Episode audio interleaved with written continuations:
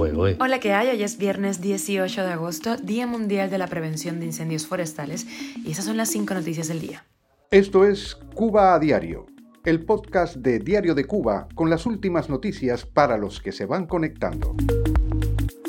El gobierno cubano persiste en el error y ha invertido más en hoteles que en agricultura en los primeros meses de 2023. Estados Unidos ha reabierto una oficina en Cuba para agilizar los trámites migratorios. Un parque acuático y más hoteles, Marrero celebra la propuesta de Mudhu Hotels en plena caída del turismo. Y un medio ruso ha advertido a sus ciudadanos que viajen a Cuba que no compren gasolina en cualquier lugar ni dejen sus pertenencias en el carro. Te contamos los detalles. Y más historias, rostros de la crisis migratoria que vive Cuba. Cinco cubanos fueron secuestrados y torturados en México. Esto es Cuba a Diario, el podcast noticioso de Diario de Cuba. Las cifras oficiales de las inversiones en sectores estratégicos de Cuba durante el primer semestre de 2023 no dejan dudas en cuanto a que el gobierno va a mantener la tendencia de los últimos años, o sea, le importa crecer más en habitaciones de hoteles e instalaciones turísticas que en cosechas y hospitales, lo que realmente beneficiaría al pueblo cubano.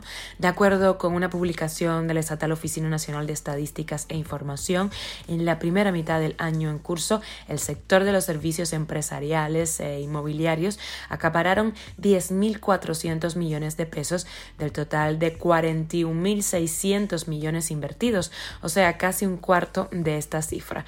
Ese total de inversiones es casi 10.000 millones de pesos superior a lo invertido en todo 2022, cuando el gobierno destinó 32 millones a todos los sectores sobre los que se publican datos. Cuba a diario. Y Estados Unidos ha reabierto una oficina en Cuba para agilizar los trámites migratorios en una sede de los Servicios de Ciudadanía y Migración de los Estados Unidos que estaba cerrada desde el año 2018.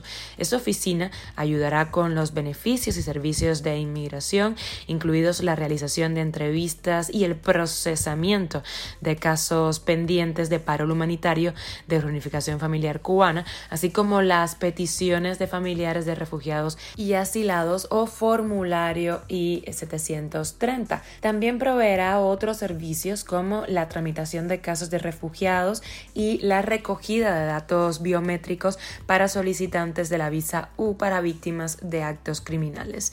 Esta nueva oficina tendrá casos solo con cita previa en La Habana y en las próximas semanas ofrecerá más información acerca de sus servicios en Cuba. Y de nuevo tenemos que hablar, dale que dale, del enfoque del gobierno en la construcción de hoteles y centros para turistas cuando no hay turismo y cuando el país se cae a pedazos. El primer ministro cubano, Manuel Marrero, recibió el miércoles a eh, Nesamani Mara Mudhu, presidente de la cadena hotelera MGM Mudhu Hotels, quien según Marrero tiene intención de ampliar la gestión de hoteles en Cuba e invertir además en un parque acuático. La cadena india ya tiene 7.000 habitaciones en Cuba. En una reciente entrevista, Miguel Díaz Canel reconoció un retroceso de 23 años en materia de turismo en Cuba. De hecho, hemos publicado imágenes de centros turísticos vacíos en el país, pero el gobierno sigue invirtiendo en ese sector y deja de la mano sectores productivos cubanos. Cuba a diario. Y una publicación rusa ha advertido a los turistas de esa nación que viajen a Cuba de los robos y timos que podrían sufrir si viajan por su cuenta para conocer la isla rentando un automóvil, por ejemplo. La escasez de combustible que vive Cuba, que desde inicios de año dio lugar a enormes colas en los servicentros y obligó a las autoridades a racionar su venta a partir de abril pasado, ha dado lugar a toda clase de estafas. Si bien los carros turísticos tienen preferencia para el despacho de combustible en las gasolineras, los turistas no están exentos de estafas y timos. Todo esto en el contexto del de, eh, incremento de la inseguridad que vive Cuba con asaltos y hurtos reportándose continuamente en las redes sociales.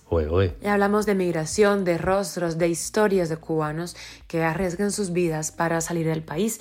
Cinco migrantes cubanos fueron secuestrados y golpeados en México, mientras los cuerpos de otros cinco alceros de la isla que naufragaron en las costas de ese país llevan dos años congelados en una funeraria porque sus familiares no tienen cómo repatriarlos. La Embajada de Estados Unidos en Cuba compartió en Instagram lo vivido por los migrantes que fueron torturados en México. Los que habían contratado los cubanos para el tránsito por Cancún, al parecer se quedaron con una parte del dinero que le correspondía a los sujetos que secuestraron a los migrantes.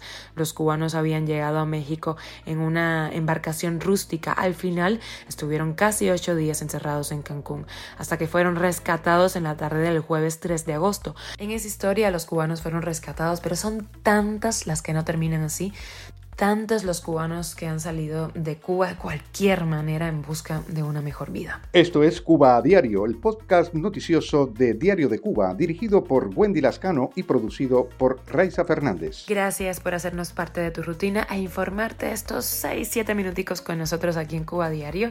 Y te recuerdo que nada, que estamos contigo de lunes a viernes en Spotify, Apple Podcasts, Google Podcasts, Telegram y también en redes sociales. Quien te habla, Wendy Lascano, quien está por detrás haciendo la magia Raiza Fernández y te deseamos un feliz viernes.